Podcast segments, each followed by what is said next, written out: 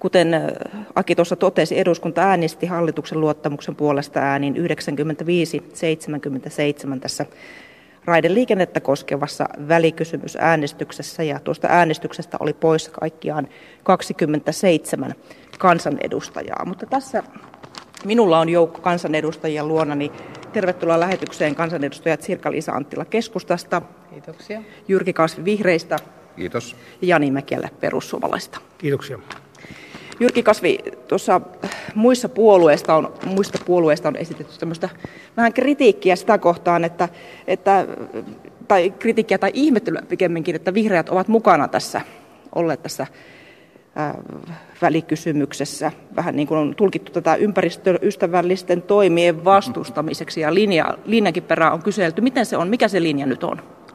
Kyllä se on se, että pitää saada mahdollisimman suuri osa liikenteestä rautapyörille, mutta kuten tässä puheessa eilen totesin myös sen, että kilpailutuksen voi tehdä hyvin tai huonosti tai hyvin huonosti. Ja kun tämä ei olisi millään muulla tavalla tullut eduskunnan käsittelyyn, koko tämä hallituksen hanke kilpailuttaa henkilöliikennettä, niin välikysymys oli oikeastaan ainoa tapa saada lisää tietoa siitä, ja mehän saatiin hyvin paljon lisää tietoa, koska esimerkiksi nämä selvitykset ja muut, joihin tämä hanke on perustunut, niin ne ei aikaisemmin ollut julkisesti saatavilla. Että vasta nyt, kun välikysymyksen myötä tämä nousi keskusteluun, niin tiedotusvälineetkin osasi tehdä sitten tietopyyntöjä, ja nyt meillä on luettavissa ne perustelut. Eli nyt on tietoa saatu. Tässähän te olette vaatineet parempaa kilpailutusta, ja on sanottu, että hallitus harjoittaa ideologista yksityistämistä, mutta nyt on vastaukset saatu niinkä. No oikeastaan on syntynyt sitten uusia kysymyksiä. Että hyvä esimerkkihän on siitä se, että nämä 4 selvitystä, mitä on teetetty, niin on hyvin ristiriitaisia. Ja herää kysymys, että minkä takia ne on teetetty sellaisilla reunaehdoilla, että ne on päätyneet monelta osin vastakkaisiin lopputuloksiin. Esimerkiksi se, että mahtuuko meidän pääradoille enää lisää junia vai eikö mahdu. Onko meillä varikolla junia käyttämättä vai eikö ole. Edes tämän tason peruskysymyksiä meillä ei ole vielä kunnon vastauksia. Ja nyt pitäisi sitten, tai no mehän ei sitä enää voida päättää, koska hallitus tekee tykönänsä. Sirkka-Liisa Anttila, onko tässä ristiriitaisuuksia, niin kuin tässä Jyrki Kasvi sanoo? Sillä tavalla on ristiriitaisuuksia vihreiden ajaamiin asioihin, eli minä olisin todella toivonut, että vihreät olisi ollut tukemassa raideliikenteen kehittämistä. Tässähän on kehitys, joka on tarkoitus viedä loppuun vuoteen 2026 mennessä. Me ollaan aivan alkutaipaleella, ja tämähän lähtee liikkeelle sieltä Euroopan unionin rautatiepaketti 2 vuodelta 2003, jos oikein muistan. Ja tässä nyt valmistelu jatkuu. Toinen keino olisi voinut olla aivan hyvin pääministerin ilmoitus, olisi voitu ihan samalla tavalla käydä keskustelua, ei olisi tarvinnut pitää hallituksen luottamusta, ja ehkä olisi vihreidenkin uskottavuus silloin säilynyt paremmin. No, tässä keskusta haluaisi, että junaliikenteen palvelut tietysti kehittyvät ja matkustajamäärät nousisivat. Ja tässä välikysymyksessä kiinnitettiin huomiota muun muassa siihen, että pystyykö hallitus kilpailutuksella varmistamaan lippujen hintojen kohtuullisuuden, joka tietysti jokaista junassa kulkijaa kiinnostaa. Miten se taataan, että hinnat eivät pompsahda, jos kilpailu avautuu? No, Omnibussista on aika hyvä esimerkki. Hinnat lähes puolittuivat ja matkustajamäärät kasvoivat. Eli se tässä tarkoitus onkin, kun se oikealla tavalla tehdään, se tulee myöskin läpinäkyväksi veronmaksajille ja meille kaikille, kun se tehdään oikealla ja kunnollisella tavalla. Ja silloin siitä hyötyy nimenomaan ne, jotka liikkuvat junalla.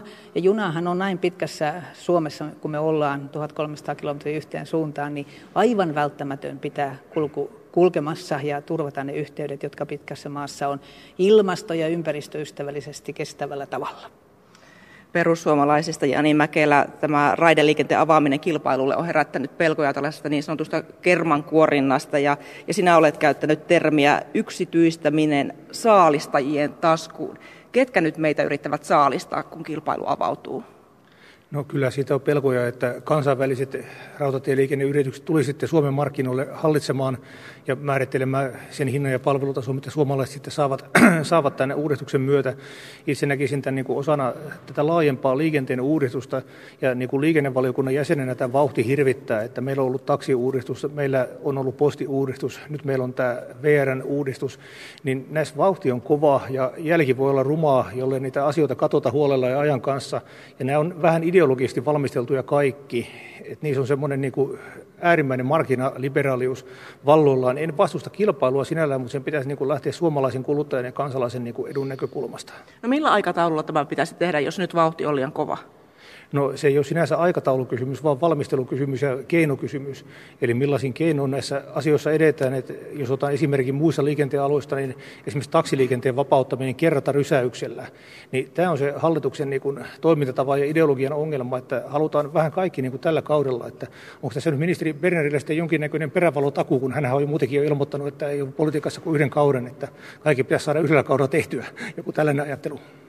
Ei tässä ole siitä kysymys, vaan kysymys on siitä, että nyt tämä valmistelu aloitettiin ja se, joka kilpailuttaa, eli tässä tapauksessa valtio, määrittelee ne ehdot pitkälti ja muun muassa velvoiteliikenne on se, jolla turvataan sitten palvelut siellä alueilla, missä ne eivät toimi ilman, että niitä tuetaan. Ja silloin se, joka määrittelee sen velvoiteliikenteen määrää myöskin, missä alueella sitä käytetään. Et sillä tavalla turvataan myöskin maaseudun ja syrjäisten alueiden palvelut. Tässä nyt ilmeisesti pelätään tätä kilpailutusta, taikka mikä siinä on, että 2026 tämä vasta toteutuu. Nyt on aloitettu ensimmäinen valmistelu. On hyvä, että siitä keskustellaan. Se on erittäin hyvä. Minäkin kannatan sitä, mutta ei pidä niin kuin nähdä mörköjä joka paikassa. Näkeekö Jyrki Kasvimörkyjä tässä aikataulussa? Nyt on niin kuin, ollaan niin sanotusti jäniksen selässä. Sekä ongelmia että mahdollisuuksia. Että tämähän on suurin muutos, mitä me tehdään Suomen rautatieliikenteessä sitten VR-yhtymän perustamisen. Ja sen takia olisi todella hyvä, että me pystytään hoitaa tämä parlamentaarisesti ja avoimesti, koska seuraava hallitus, ketkä siellä istuukin, joutuu jatkamaan tätä. Ja jos tästä tehdään nyt sellainen kiistakapula, eikä niin tehdä sitä sekä hallituksen että opposition informoidussa yhteistyössä, niin voi tulla sitten sitä, että seuraava hallitus joutuu osittain pakittamaan ja osittain korjaamaan suuntaan. Meidän on saatava sekä hallitus että oppositio sitoutumaan tähän. Ja tämä tarkoittaa sitä, että meillä on oltava ne lähtötiedot käytettävissä. Ja meidän on pystyttävä käymään sitä dialogia, että hallitus ei saa eikä voi tehdä tätä yksin keskenään. Onko oppositio sitoutunut? No, tuohon aiempaan haluaisin vielä tehdä sellaisen korjauksen, että esimerkki tästä Omnibusistahan ei ole millään tavalla yhteismitallinen rautatieliikenteen kanssa, eli kyllähän kumipyöräliikenne on aivan toisenlaista luonteeltaan. Sinne tielle mahtuu autoja vaikka kuinka paljon, ja kaluston hankkiminen on halvempaa kuin rautatiekaluston. Eli sitten toinen juttu, että Omnibusihan liikenne on siellä, missä kannattaa. Eli se ei pysähdy sellaisissa kylissä, missä on liian vähän porukkaa nousemaan kyytiä, eikä liikenne ole sellaisilla reiteillä, mitkä ei kannata. Ja nyt kuitenkin meidän eduskunnassa tehtävämme on huolehtia siitä, että koko maassa pystyy väestö liikkumaan mahdollisimman tasapuolisesti. Ja se, että meillä on niin kuin rautateiden suhteen enemmänkin ongelma se, että on korjausvelkaa. On miljardin korjausvelka, jos edes riittää. Radat ovat huonossa kunnossa, ohjauslaitteet huonossa kunnossa, kapasiteettia puuttuu. Eli näihin kysymyksiin tarvittaisiin enemmän vastauksia ennen kuin tällaista keinotekoista kilpailutusta.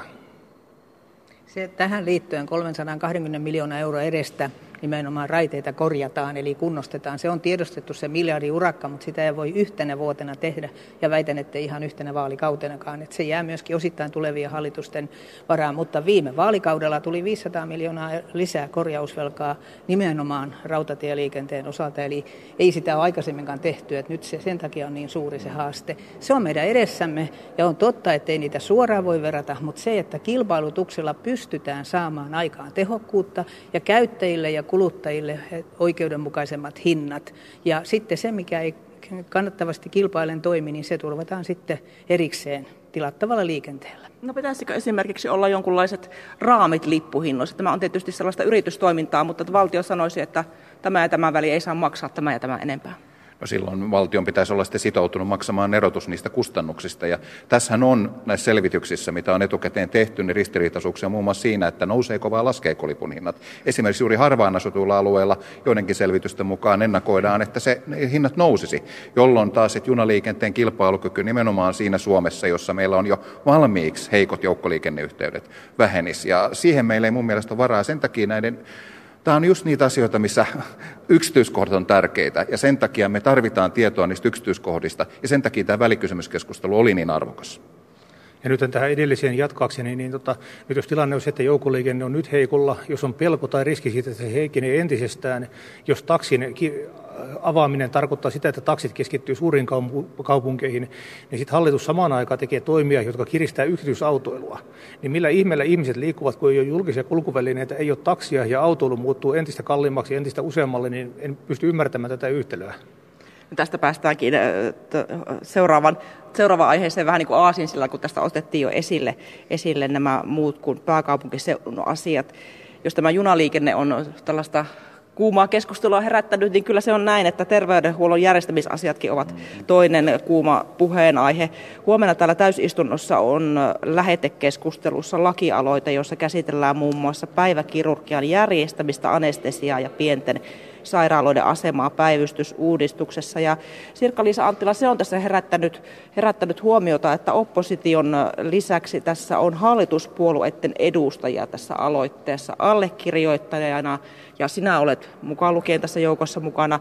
Helsingin Sanomien haastattelussa sanoit maanantaina, ettei sairaaloiden tilannetta ole riittävästi käsitelty keskustan kentällä. Mitä siis nyt on oikein tapahtumassa? Onko tässä joku kapinaliike meneillään? Ei ole kapinaliike, vaan ollaan todella huolissaan siitä, että tämä ehdotus terveydenhuoltolain muutokseksi ja siihen liittyväksi päivystysasetukseksi on tehty säästölakina. 150-200 miljoonaa halutaan säästöjä. Ja se tehdään sitten niin, että yli 30 alue- ja paikallissairaalasta siirretään anestesiassa tapahtuvat leikkaukset keskussairaaloihin. Siellä keskussairaalassa ei ole yhtään enempää resursseja kuin tälläkään hetkellä. Ja meillä on nyt jo esimerkkejä. Tyksi, ja taitaa olla Kuopiokin, yliopistosairaalan päivystys on aivan tukossa, ja sieltä on pyydetty lisää rahaa, että voitaisiin päivystys pistää kuntoon. Tässä ei ole mitään järkeä. Nyt pitää lähteä katsomaan ihan rehellisesti, että miten tämä uudistus, mikä nyt on tehty, Miten se vaikuttaa asiakkaiden palvelujen saatavuuteen? Siitä me ollaan huolissaan. Me halutaan tällä aloitteella se keskustelu käynnistää, että nyt pitää olla ministeriössä hyvin tarkkana, mitkä ovat ne seuraamukset tästä, ettei ihmisten terveys ja turvallisuus vaarannu sitä kautta. Varsinais-Suomessa on se tilanne, että kaikki terveyskeskustasoiset päivystykset on ajettu alas ja kaikki keskitetään Tyksiin, ilta- ja yöaikaan ja viikonloppuisin. Salossa jotakin on, mutta ei muualla. Ja se on johtanut siihen tilanteeseen, joka ainakin minut herätti. Ja nyt mä todella toivon, että tähän, ja tiedänkin, että ministeri Saarikko tietää tämän asian, ja sitä pitää nyt vaan aktiivisesti hoitaa. Siis ei selvitetty tarkkaan, mitä tapahtuu niille yli 30 aluesairaalalle tai paikallissairaalalle, ja mikä sen keskittämisen vaikutus on asiakkaiden palvelun saatavuuteen. No mikä se on? Ihan siis konkreettia. Mikä se on esimerkiksi? Se on se, että leikkaukset siirtyy, koska käsittääkseni yli 30 000 leikkausta siirtyy keskussairaalatasolle. Siellä ei ole lisäresursseja, eli jonot kasvaa. Ja sitten ihmisten palvelujen saatavuus näyttää päivystysaikana heikeneen ainakin osassa maata merkittävästi. Näinhän emme voi jatkaa. Miltä tämä teistä oppositiossa kuulostaa, että kun tässä hallituspuolueen edustaja sanoo, että nyt on vähän niin kuin ongelmia luvassa. Tätä ei ole riittävästi ajateltu. No se kuulostaa hyvältä, että hallituspuolueessakin esiintyy kriittistä ja järkevää ajattelua, että huomioidaan nämä ongelmat. Että varmasti on näin, että tietyt vaativat leikkaukset, operaatiot pitäisi keskittää tällaisiin niin keskussairaaloihin, joissa niihin on osaaminen ja välineistö ja henkilöstö olemassa, mutta toisaalta niin maassa on niin pitkät etäisyydet, että tämmöisiä aluesairaaloita kuitenkin tarvitaan. Eli esimerkiksi omalta alueelta tulee mieleen Kouvola, Kotka, Mikkeli, Savonlinna, joihin ei tulisi tässä uudessa järjestelmässä laajan päivystyksen sairaalaa, mutta siellä on suuri väestöpohja, joka tarvitsee niitä palveluita, ja ne matkat sieltä on varsin pitkiä, niin kuin päivystyksiäkään lähteä mihinkään kauemmas. Eli näin hyvänä, että tästä asiasta keskustellaan ja tullaan järkevään lopputulokseen. Ongelmanahan tässä on se, että on tosiaan tehty säästölakina, niin kuin tässä sanottiin, eikä ole mietitty, että minkälaisia, jos näin tehdään, niin silloin täytyy esimerkiksi näiden keskussairaaloiden resursseja kasvattaa, eli sitä ei voi säästää ilman, että investoi toisaalle. Mutta tässä oikeastaan nämä kolmen asian piirileikki, yksi on tämä hoidon laatu, yksi on hoidon saatavuus ja yksi on hoidon hinta. Ja laadussa on tosiaan se, että silloin usein kannattaa vaativia operaatioita keskittää johonkin paikkaan, mutta sitten on esimerkiksi just ensiapu, synnytykset, sellaiset, jotka vaatii, tai joita joudutaan tekemään usein, vaikka esimerkiksi BCG-huuhtelut tai muut vastaavat, niin niiden pitää olla taas sellaisen järkevän matkan päässä, ettei tarvitse matkustaa toiselle puolelle Suomeen. Sen sijaan lonkkaleikkaukseen voi mennä kauemmaskin. Ja sitten kolmas on se, että tämä kaikki pitäisi saada tehtyä vielä järkevällä hinnalla. Ja en väitä, että tämä yhtälö on helppo, mutta juuri tämä, että kun tätä lähdettiin tekemään nimenomaan säästölakina, eikä ajateltu sitä kokonaisuutta, niin siinä mentiin metsään. Mutta mistä se valmistelussa kertoo, että tavallaan laukalla, jos käytetään tämmöistä termiä, laukalla ollaan jo, ja nyt huomataan, että hetkinen, seis nyt suitsat puuttuu. Niin, tässä on siis se totuus, että kun siirretään vaativammalle tasolle, mä ymmärrän hyvin, että tietyt vaativat leikkaukset pitää siellä olla, mutta esimerkiksi tekonivelkirurgia Ruotsissa tehdään aluesairaalatyyppisellä tasolla, niin kuin meillä Suomessakin, ja se on monta 10% halvempi se kustannusleikkausta kohti, kun se on sitten siellä kaikkein korkeammalla tasolla keskussairaalassa tai yliopistosairaalassa, ja sen takia minua askarruttaa, että mistä ne säästöt tehdään, kun ei ne ainakaan siitä synny, että leikattaisiin halvemmalla tasolla, leikataan huomattavasti huomattavasti kalliimmalla tasolla. Ja nyt ajetaan juuri alas se taso, joka on 40-50% ollut alempi kuin yliopistosairaaloiden tai keskussairaaloiden hintataso. Eli tätä ei ole kunnolla valmisteltu. Tässä on lähdetty vaan siitä, että otetaan tietyt säästöt ja vaikutuksien arviointi on jäänyt nyt sit siihen vaiheeseen, kun se tulee voimaan ja sitä keskustelua me nyt käydään. Jyrki Kasvi.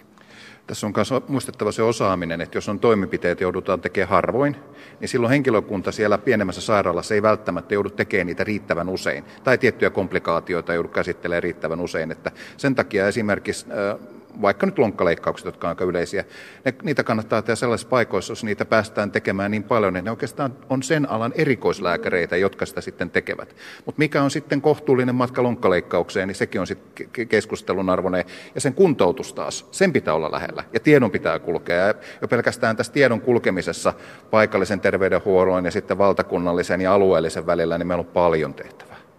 Jani Mäkielä. Nämä rutiinitoimenpiteet, mitä ihmisiin täytyy tehdä usein, niin voivat muodostua ongelmaksi niiden keskittäminen jopa tällaisen laajan päivystyksen sairaanhoitopiireissä. Eli esimerkiksi omassa kotipaikakunnassa Lappeenrannassa on laajan päivystyksen sairaala tulossa, mutta sairaanhoitopiiri on laaja. Siinä on matka pisimmillään 80 kilometriä siihen keskussairaalaan. Se on koko päivän reissu taksilla sitten, kun sieltä tullaan jotain rutiinitoimenpidettä suorittamaan. Eli kyllä tämä keskittäminen on muodostunut ongelmaksi näiden etäisyyksien takia muuallakin kuin näiden aluesairaaloiden piirissä. Kun huomenna tuo keskustelu alkaa, niin mitä te odotatte sieltä? Mitä ihan konkreettisesti? Mä toivon, että tätä asiaa tarkastellaan jatkossa sen näkökulmasta, että miten potilaan oikeudet ja turvallisuus tässä toteutuu. Ja erittäin hyvä tavoite oli se, että nyt mietittäisiin vielä kerran, että voitaisiko kuitenkin aluesairaudenkin leikkaustoimintaa nyt käyttää hyväksi, kun tässä vaiheessa ei ainakaan sitä kapasiteettia ole yhtään lisää. Ja siitä syntyy pitkät jonot. 10 000 leikkaukset siitä jonoutuu. Juuri tästä syystä. Ja jonotus aiheuttaa omalta osaltaan kustannuksia. Me tiedetään, että siellä jonossa usein ne oireet pahenee, jolloin kuntoutumisaika pitenee, meillä Kela-menot kasvaa, menetetyt verotulot kasvaa, eli tämä säästö saattaa tulla tosi kalliiksi. Tästä on helppo olla samaa mieltä, eli se, että puututaan riittävän varhaisessa vaiheessa, kun se hoito on vielä edullisempaa kuin sitten myöhäisemmässä vaiheessa, niin se on varmaan niin kuin myöskin taloudellinen intressi, että nämä asiat hoidetaan ajoissa. Ja nyt voidaan vielä tehdä, jos on halua, koska tätä lainsäädäntöä pistetään täytäntöön. Ja nyt täytäntövaiheessa näkyy, että osassa yliopistosairaaloita ei kyetä selviytymään tästä, niin silloin pitäisi siellä sairaala-alueella miettiä, että meillä on 3 aluesairaalaa esimerkiksi, miksi emme hyödynnetä niitä niin kuin tähänkin saakka. Että miksi täytyy se keskittäminen olla se ykkösasia, koska se ei kuitenkaan tuo sitä säästöä. Ja nyt vielä lyhyesti kaikilta, onko halua? Minä uskon, että on halua. Näin toivotaan. Oppositio ainakin tukee. Tämä on ihailtavan yksimielistä. Ja lopuksi vielä voidaan ottaa tämä Katalonian tilanne. Sitähän tässä nyt on seurattu ja Katalonia on itse ilmoittanut, että Katalonian aluehallinto aikoo antaa tämän itsenäisyysjulistuksen lähipäivinä. Ja tänään itse asiassa Euroopan parlamentissa tästä aiotaan keskustella tästä Katalonian tilanteesta. Pyydän teiltä lyhyet kommentit tähän loppuun. Mitä odotatte? Miten EU puuttuu tähän? No minusta tämä ei nyt välttämättä ole muilta osin EU-asia kuin ihmisoikeuskysymyksien osalta. Tämä on mitä suurimmassa määrin Katalonian hallituksen asia ja siellä pitää nämä asiat yhdessä hoitaa. Jani Mäkielä. Joo, tämä on nimenomaan näin, että ei voi olla niin, että Euroopan alueella pamputetaan satoja rauhanomaisia äänestäjiä ja EU on siinä asiassa täysin tuppisuunnan ja Suomen valtionjohto ei sano mitään. Tämä on täysin tuomittava ja mahdoton tilanne. Jos tämä olisi tapahtunut jossain EUn ulkopuolella, niin me oltaisiin tuomittu tämä suureen ääneen sekä virallisesti että yksityisesti. Minkä takia meidän on niin vaikea noudattaa samoja normeja meidän EUn sisäpuolella? Ulkoministerit ovat ilmaisseet siitä jo selkeän kantansa. Kyllä EU on siltä osin ollut liikkeellä. Ja tänään on lisää puhetta luvassa. Kiitoksia teille keskustelusta, kansanedustajat Sirkka-Liisa Anttila keskustasta, Jani Mäkielä perussuomalaisista ja Jyrki Kasvi vihreistä.